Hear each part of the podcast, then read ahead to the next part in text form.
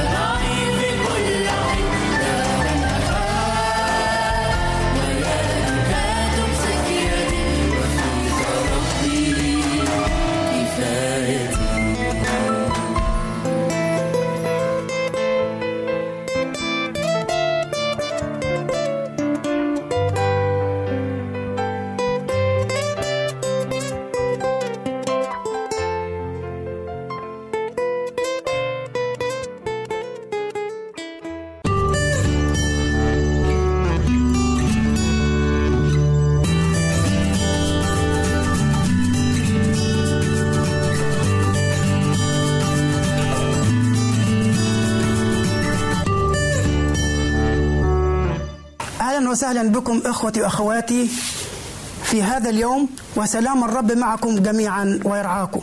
نتكلم مع بعض النهارده عن بطل من أبطال الإيمان، بطل من أبطال الإيمان وهو إبراهيم الخليل، إبراهيم خليل الله. والذي ذكر عنه في سفر العبرانيين عن بطل من أبطال الإيمان الكبار الذين ذكروا في الكتاب المقدس. عندما قدم إبراهيم ايمانا خالصا وقلبا طاهر للرب يسوع المسيح.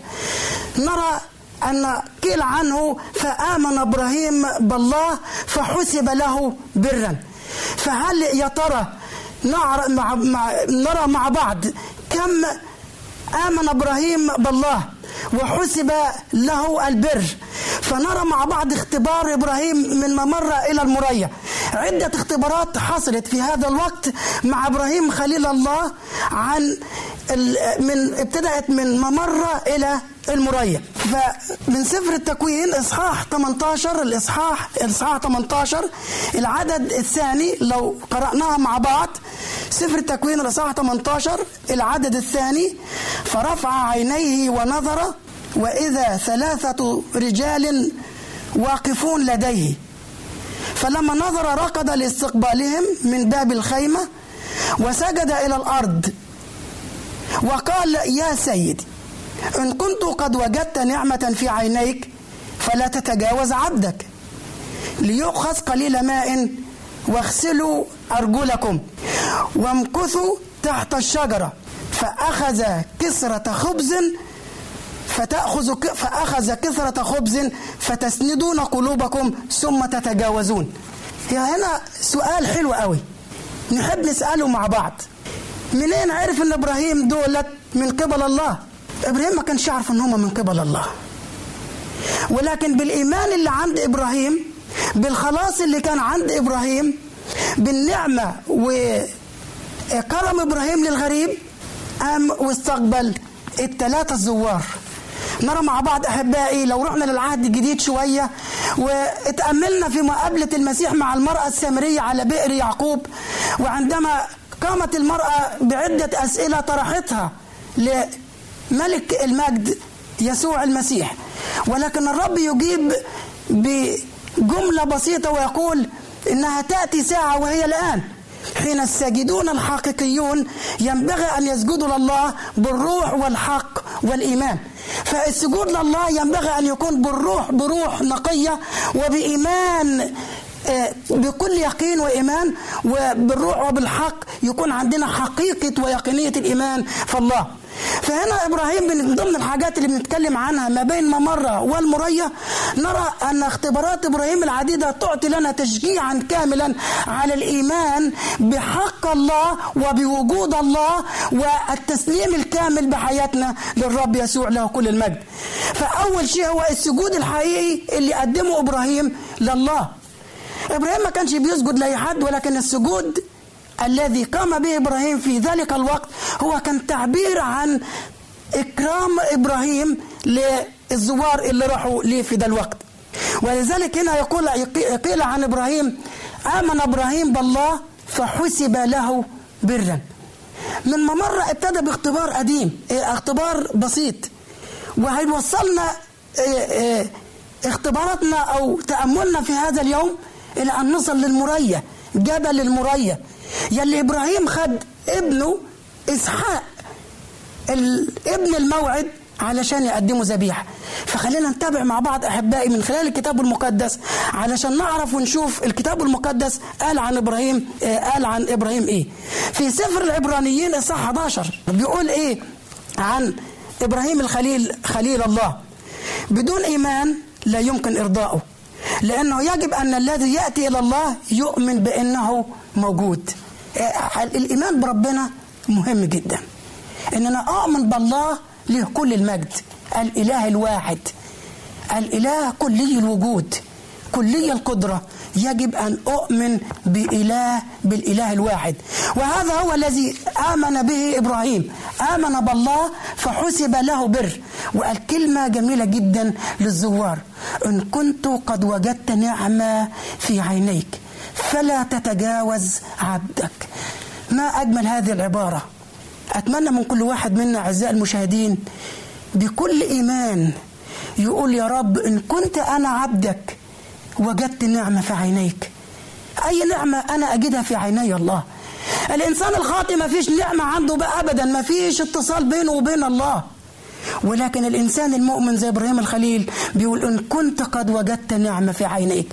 فلا تتجاوز عبدك. يعني ما تعديش من قدامه خلاص. أنا محتاج تعطيني بركة. أنا محتاج تميل إلى بيتي. أنا محتاج يا رب تيجي تدخل لبيتي عشان ما تت... لا تتجاوز عبدك. ما تتجاوزش عبدك لأن أنا وجدت نعمة في عينيك. هل أنا وأنتم بنجد نعمة في عيني الله؟ ليت الرب يباركنا ويساعدنا إن إحنا فعلا نكون بإيماننا فيه؟ نجد النعمة لكي لا يتجاوز الرب عنا. عندما مر الرب في طريقه إلى أريحة ذات يوم ورأى زكه على شجرة ولكن يقول الرب لزكا اسرع وانزل لأنه ينبغي أن أمكث اليوم في بيتك. إذ وجد نعمة في عيني زكا.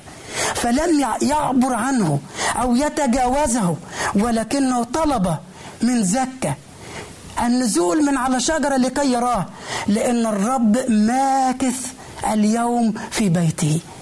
يساعدنا الرب إن إحنا نطلب منه أن يأتي الرب ويمكث في بيوتنا وفي قلوبنا بالإيمان لكي ما نرى الخلاص الكامل ونؤمن بإيماننا الكامل في المسيح يسوع إنه يتقابل معنا يوما بعد الآخر وساعة بعد الأخرى. الحاجة الثانية أحبائي اللي بتكلم عنها النهاردة ودي كانت ودي حاجة مهمة جدا جدا السجود والشركة. إبراهيم كان عنده سجود حقيقي قدم السجود الحقيقي لله بإيمان وبقلبه خالص. الم... النقطة رقم اثنين إبراهيم قدم سجود وشركه لله. يا ترى أي شركة قدمها إبراهيم للرب في ذلك الوقت؟ وما نوع الشركة التي قدمها إبراهيم؟ على جبل حبرون. تكوين إصحاح 13 إحنا مع بعض في سفر التكوين عشان نقدر آه نقدر ندرس مع بعض الكتاب المقدس. آه الرب ليكون المجد في يوم من الأيام لما كان بيتكلم مع تلميذي عمواس وجه نظرهم لحاجة جميلة جدا. تعرفوا قال لهم إيه؟ قال لهم ما هو مكتوب عني في ناموس موسى والأنبياء؟ يعني رجعهم من أول سفر التكوين من بدء الخليقة عشان نعرف الأمور واحدة واحدة نعرف الأساسيات بتاعه الإيمان عشان نتعرف على خالق الاكوان عشان نتعرف على ملك المجد يسوع المسيح. فإحنا برضه عشان كده بنبتدي واحدة واحدة بإيماننا ونبتدي من سفر التكوين. إن شاء الله رح نوصل مع بعض لحد ما ناخد بعض الآيات من هذا الكتاب المقدس الموحى به من الله. السجود والشركة السجود والشركة. يا ترى أنا وإنت عندي شركة؟ في في اتصال بلاش شركة. في اتصال بيني وبين ربنا في اتصال مباشر في علاقة وثيقة بيني وبين الله. في النقطة اللي قبلها قلت إبراهيم قال إن كنت قد وجدت نعمة في عينيك لا تتجاوز عبدك. أنا مش عايزك تعبر.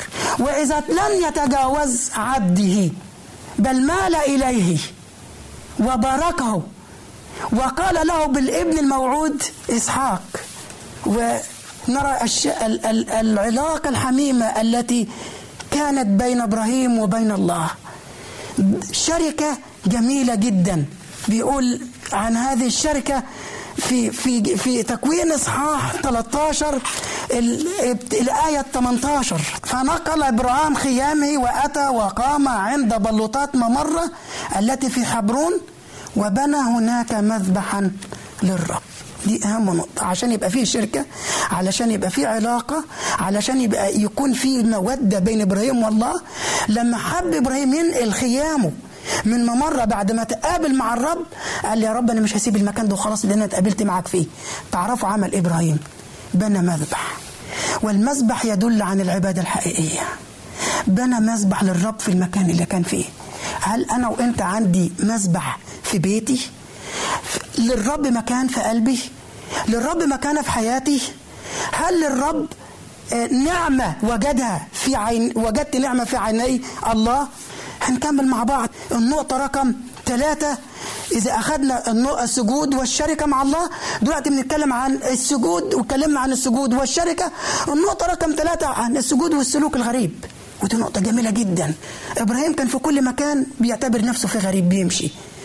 لأنه الكتاب المقدس قال عن موسى برضه نفس الطريقة إذ بالإيمان لما كبر موسى بالإيمان لما كبر أبى أن يدعى ابن فرع- فرعون مفضلا بالأحرى أن يذل مع شعب الله حاسبا عار المسيح غنى أعظم. من خزائن مصر لأنه كان ينظر إلى المجازاة إلى المدينة التي مؤسسها وبارئها هو الله. الله هو المؤسس. فكان دايما بيقول على نفسه أنه هو غريب. فإبراهيم بي- بي- بيتكلم عن الأرض اللي إحنا فيها غربة. حتى يعقوب من بعده حفيده قال إن الأرض اللي إحنا فيها عايشين غربة. إبراهيم لما زوجته سارة ركضت على رجاء القيامة. وراح لأهل شكيم. وقال لهم غريب أنا ونزيل عندكم. أنا غريب. أنا غريب ونزيل عندكم. عايزين نتقابل مع بعض في المستوى الرفيع في الإيمان بالنسبة لإبراهيم. للمكانة الرفيعة اللي إبراهيم وصل ليها. قال لهم غريب أنا ونزيل عندكم. لكن نلاقي الناس اللي غير مؤمنين أهل شكيم اللي غير مؤمنين يردوا على إبراهيم ويقولوا له لا. بل أنت رئيس من الرب بيننا. يا سلام. ما أجمل هذه العبارة أحبائي لكل إنسان مؤمن بجد. أنا عايز أشاركها مع كل واحد منكم. إبراهيم بيقول لناس غير مؤمنين بالمرة. ناس أقدر أقول لكم ما يعرفوش شيء عن الله في الوقت اللي كان فيه إبراهيم. وإبراهيم يقول لهم غريب أنا ونزيل بينكم. ولكن الثاني يرد على إبراهيم ويقول له إيه؟ لا. بل أنت رئيس من الله. بيننا. انت جيت عشان تعرفنا إحنا نمشي إزاي. هو ده العلاقة بتاعت الإنسان المؤمن. العلاقة بتاعت الإنسان المؤمن بين الله وبينه. يقول له إن كنت قد وجدت نعمة في عينيك ما تتجوزنيش ما تعدنيش تعالى باركني أنا محتاج لك. أنا محتاجك تيجي عندي. عندنا حاجات كتيرة. ابتدينا من ممرة. ومشينا لحد جبل حبرون. لما إبراهيم نقل خيمته وبنى مسبح للرب. وبنى مسبح للرب. لازم كل واحد منا بالإيمان يكون للرب مسبح في حياته. أحبائي دلوقتي هنروح لفاصل سريع ونرجع مع بعض عشان نكمل حياة الخليل إبراهيم. ونكمل إبراهيم كان بيتكلم ويقول إيه في الأيام اللي جاية. خلينا ناخد فاصل ونرجع لكم مرة تاني.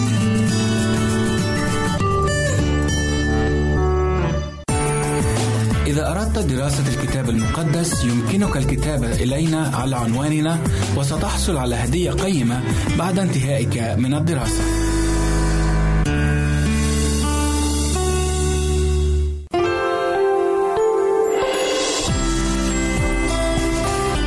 هنا إذاعة صوت الوعد. لكي يكون الوعد من نصيبك.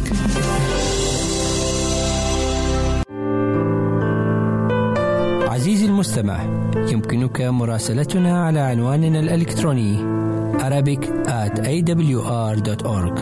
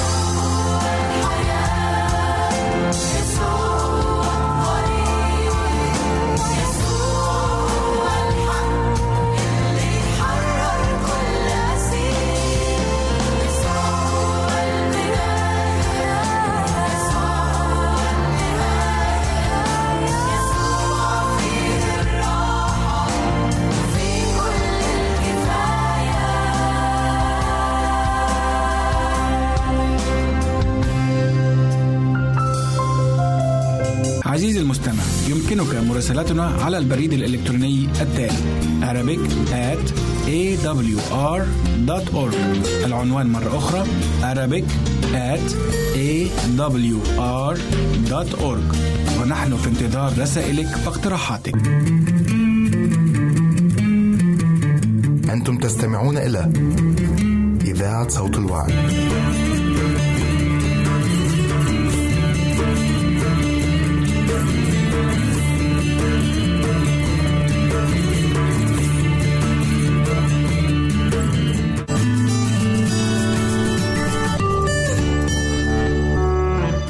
وسهلا بكم مرة تانية أحبائي. وخلينا نكمل مع بعض النقطه عن السجود والسلوك الغريب. السجود والسلوك الغريب.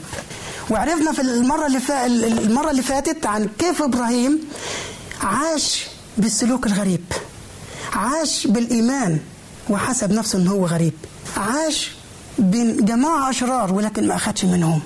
عاش في أرض غريبة ولكن كان بينظر للميعاد لأرض الميعاد. عاش في أرض غربة طويلة ولكن كان بينظر للموعد اللي الرب وعده بيه.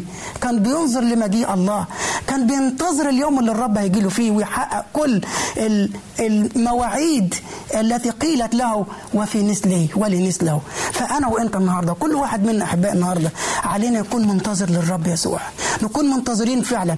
نسلك في الأرض اللي إحنا فيها مش. مش هنخلد مش هنعيش عليها العمر كله. في واحد في الكتاب المقدس اسمه متشالع.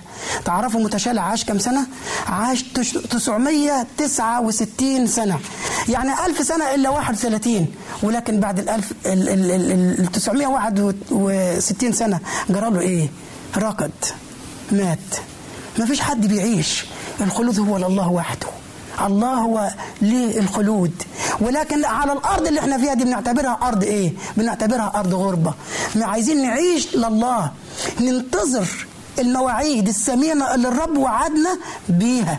ننتظر مجيئه ننتظر عودته لينا عشان نسيب أرض الغربة ونعيش في الوطن الأبدي نعيش في المدينة المفدية نعيش في الوطن السماوي نعيش في, في, في وطن لا يضمحل ولا يزول حيث لا حزن ولا وجع ولا صراخ ولا ألم ولا شيء من مثل هذا لأن الأمور الأولى قد مضت زي ما قال في رؤيا يوحنا اللاهوتي الكل قد صار جديد كل شيء قد صار جديد. فخلينا نسلك بالإيمان كما سلك أبونا إبراهيم الخليل من قبلنا. خلينا نسلك في الأرض الغربة اللي إحنا عايشين فيها.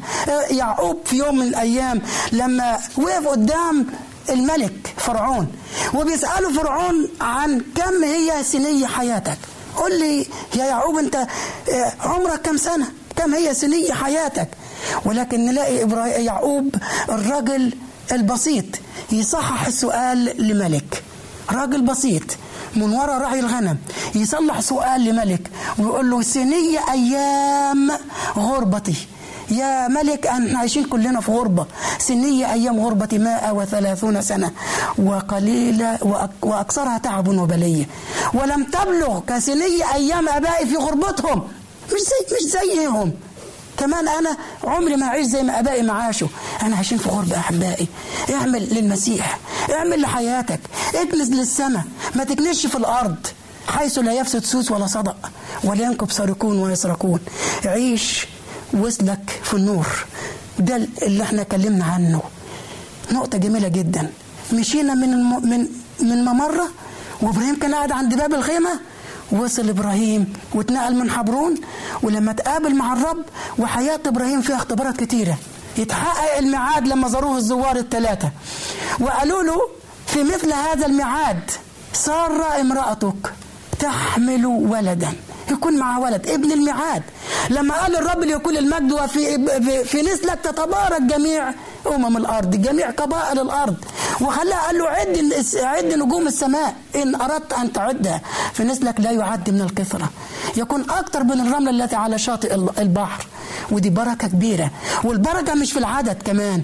الأهم من ده كله إن المخلص المسيح يسوع المسيح ليكون المجد. مجدا للرب.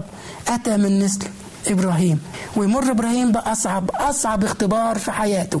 أصعب اختبار في حياته. من ممر لما يوصل لجبل المريا ابن الموعد. اللي استناها سنين كتيرة ياما سنين كتيرة استناها إبراهيم فيها. ولما يجي إسحاق ويفرح بيه ويفرح بيه يلاقي نفس الصوت العذب الحنين. اللي فعلا يميزه إبراهيم وقال آه هو اللي في يوم من الأيام دوت اللي جه زارني وأنا عندي باب الخيمة وقال لي يا إبراهيم زي الوقت دوت مراتك سارة هيكون معاها ولد. النهارده بيقول خد ابنك. بيديله بيديله كل التعليمات على رب إبراهيم يغلط وياخد إسماعيل. بيديله كل التعليمات ابنك وحيدك الذي تحبه إسحاق. اداله هوية كاملة عنه. معلومات كافية عن مين اللي هياخده يقدمه ذبيحة. ولكن هنا يمكن واحد منا يسأل رب سائل من اعزائي المشاهدين يسأل ويقول طب هو الرب بيقبل ذبيحة بشرية؟ بولس الرسول قال لنا كلمة جميلة جدا. أطلب إليكم أيها الإخوة برأفة الله أن تقدموا أجسادكم ذبيحة حية. ده ذبيحة بشرية الرب بيقبل. طب أمال يعني إيه اللي بيقولوا خلينا نكمل الآية اللي قالها القديس بولس الرسول. أجسادكم ذبيحة حية. مرضية. عند الله. ويجي خاتمها كلمة جميلة جدا. هل أنا أروح أقدم نفسي ذبيحة؟ لا. بولس الرسول ما يقصدش كده خالص. لكن بيقول هي عبادتكم الإيه؟ العقلية. يعني معناها إن أنا أف- أكون بقلبا وقالب بفكري بنظراتي بشهواتي برغباتي. بكل اللي فيا أكون مقدس للرب. لأن بدون القداسة لا يستطيع أحدا أن يرى الرب. أنت مش مش ممكن أتعاين الله لأنه طوبى للودعاء لأنهم يعاينون الله. يا سلام على المحبة الكبيرة. طب يا إبراهيم راح تعمل إيه؟ إيه اللي أنت راح تعمله؟ أب بشري. في حكمة جميلة جدا حبيتها قوي. كتبتها عندي في مذكراتي بتقول آلام كثيره تأتي بسبب الرغبات. تأتي الآلام الكثيرة لسبب الرغبات. ولكن إذا أردت أن تقتل هذه أو تقضي على هذه الآلام يجب أن تتخلص من الرغبات الأول. الرغبات الأرضية الشهوانية. أتخلص من محبة المال. أتخلص من الشهوات. أتخلص من ملذات العالمية. أنظر إلى المدينة التي صانعها وبارئها هو مين؟ هو الله. هو الله. ولذلك تخلص إبراهيم من الرغبات الأرضية. وخد ابنه اللي بيحبه. ومشي مسافة طويلة علشان يروح من لحد جبل المريا يا سلام يا رب. ده اختبار صعب. ده اختبار صعب. ما فيش ولا واحد حاليا في أيامنا اللي إحنا فيها يقدر يتحمله. مين يقدر يتحمل إن ياخد ابنه؟ تحط نفسك في مكان إبراهيم. حط نفسك في مكان إبراهيم. لو أنت مكان إبراهيم ما تقوليش أنا عندي عشر أولاد مش مشكلة. لو خدت واحد ذبحت يبقى أنا عندي لسه تسعة. ما تقولش أنا عندي اثنين اهو يتبقى عندي واحد. بس إبراهيم كان عنده واحد. خد ابنه الذي يحبه إسحاق وذهب به إلى جبل المريا ويجي الشيطان علشان يجرب إبراهيم بأصعب الأسئلة. وتجيله من مين؟ تجيله من ابنه إسحاق. يا أب معانا الحطب والنار والسكين. ولكن أين الذبيحة؟ ولكن إبراهيم خليل الله بالإيمان يقول لإسحاق إيه؟ الله يرى لنفسه إيه؟ الذبيحة. هو أنا مش اللي راح اقدم الذبيحة. الرب اللي هيقدم اللي هيقول الذبيحة إيه هي يا إسحاق يا ابني. تعالى ولما يروح إبراهيم علشان يقدم الذبيحة بيقول الكتاب المقدس عنه رأى المكان نظر المكان من بعيد. طب معاه ناس عبيد. حياة إبراهيم ومستوى إبراهيم في الإيمان يختلف عن اللي معاه. إبراهيم يختلف عن اللي معاه في الإيمان. تعرفوا قال لهم إيه؟ أجلسوا أنتم ها هنا. أجلسوا أنتم ها هنا. مع الحمار. اصل هو ما يقصدش إن هو يقول لهم إنكم أنتوا من مستواه ولكن الإيمان بتاعكم ضعيف. الرب ليه كل المجد في يوم في, مرة من المرات وفي سفر ارميا وفي سفر اشعياء ذكر الحاجات ديت وقال شعبي ما بيفهمنيش. شعبي مش عارفني. الحمار يعرف صاحبه والثور ما عرف آك- معلف أني وأما شعبي لا يفهم. وقال لهم اجلسوا أنتم هنا مع الحمار وأما أنا وأما نحن فنذهب. ثم نقدم ذبيحة ثم نرجع إليكم. ما قالش هنروح أقدم ذبيحة وهاجي ليكم أو هنروح نقدم ذبيحة وأرجع ليكم. لكن اتكلم في الأول بالجمع وفي الآخر بالجمع. هنروح نقدم ذبيحة وهنرجع ليكم. وهنرجع ليكم.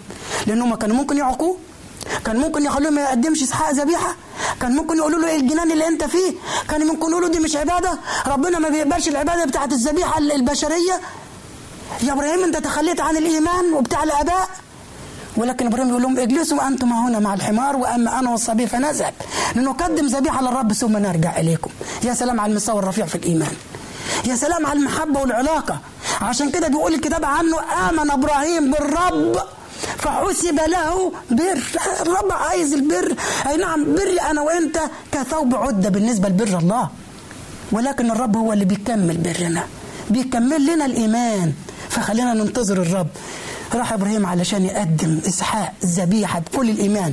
وبالعنه في سفر العبرانيين إصحاح 11 لأنه كان عالما أن الرب قادر أن يقيمه من الأموات. الرب قادر على أن يقيمه من الأموات. لآخر لحظة من اللحظات. ولكن يرسل الرب ملاكه لكي ما يمسك بقبضات يدي إبراهيم. قائلا له الآن رأيت أنك إيه أمين. شفت أمانتك ليا شفت محبتك ليا حتى إنك لن تمنع ابنك وحيدك عني.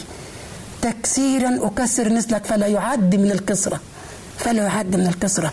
ويشوف يلاقي كبش الفداء لإسحاق. هو ذا حمل الله الذي يرفع خطية العالم. من ممرة للمرية اختبارات كتيرة. ليا وليك اختبارات كتيرة من الممرة بتاعتي للمرية التانية. إيمان صغير ابتدى من عند باب الخيمة لإبراهيم. وصل الإيمان يعلى ويعلى ويعلى لحد ما وداه على جبل المرية. ويقول الرب آمن إبراهيم بالله فحسب له بر. ده وأنت أحبائي. عايزين نبتدي من جبل المرية. من ممرة لحد ما نروح للمرية. نقول يا رب أنت اللي تساعدنا. وانت اللي تدينا قوه تكون عندنا علاقة وثيقة وحميمة بيك. خلونا أحبائي عشان علاقتنا تدوم مع الله. نحن جميعا رؤوسنا للصلاة. ملك الملوك رب الأرباب بنشكرك على محبتك وعلى نعمتك وعلى خلاصك لينا. باركنا وبارك حياتنا في اسم المسيح. ليبارككم الرب أحبائي على أمل أن نلتقي بكم مرة أخرى. وبطل من أبطال الإيمان في الكتاب المقدس. أو شخصية مهمة في الكتاب المقدس عشان نعرف مؤمنين الله وقديسين الله. ناخد منهم مثل وعبرة نقتدي بها في حياتنا ونعيش كما يحق لإنجيل المسيح ولقديسين الرب يسوع المسيح في حياتنا عشان نعيش حياة القداسة. الرب معكم ويبارككم الآن وإلى الأبد. آمين.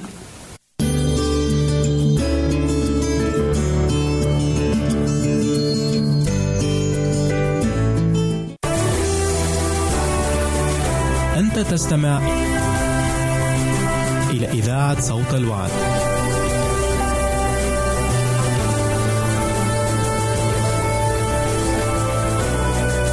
عزيزي المستمع يمكنك مراسلتنا على البريد الإلكتروني التالي Arabic at awr.org العنوان مرة أخرى Arabic at awr.org ونحن في انتظار رسائلك واقتراحاتك.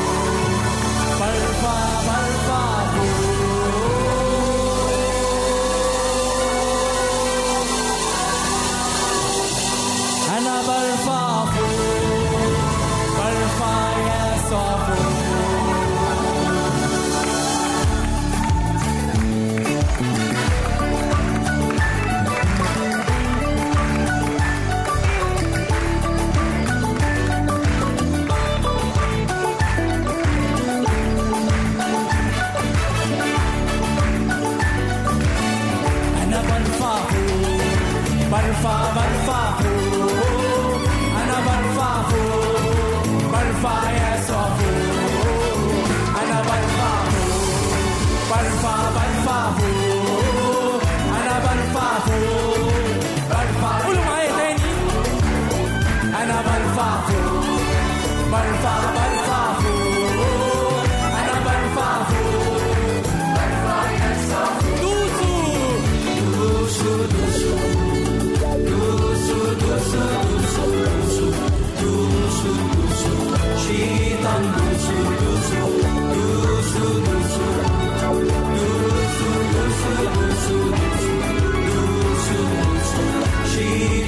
but.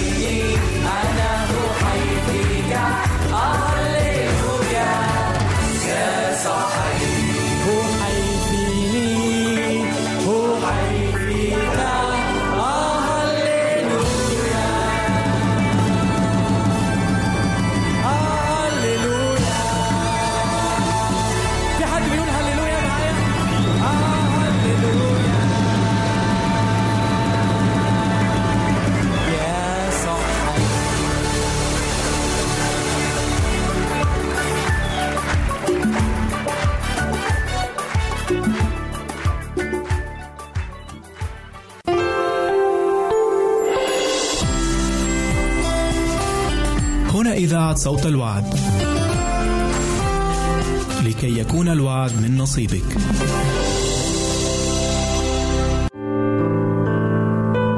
عزيزي المستمع يمكنك مراسلتنا على عنواننا الإلكتروني Arabic at awr.org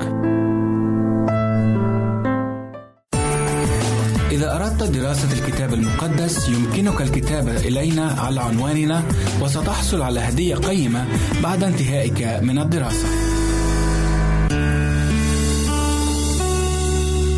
أعزائي المستمعين يسعدنا أن نلتقي معا في لقاء روحي جديد من برنامجكم من وحي الكتاب بعنوان كل روح نعيش فيه دقائق مع خطر الأرواح الشريرة والأخطار التي قد نتعرض لها.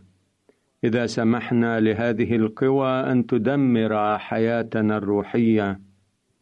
ولهذا يوصينا الحبيب يوحنا رسول السيد المسيح ألا نصدق هذه الأرواح وذلك في رسالته الأولى الفصل الرابع والآية الأولى أيها الأحباء لا تصدقوا كل روح بل امتحنوا الأرواح.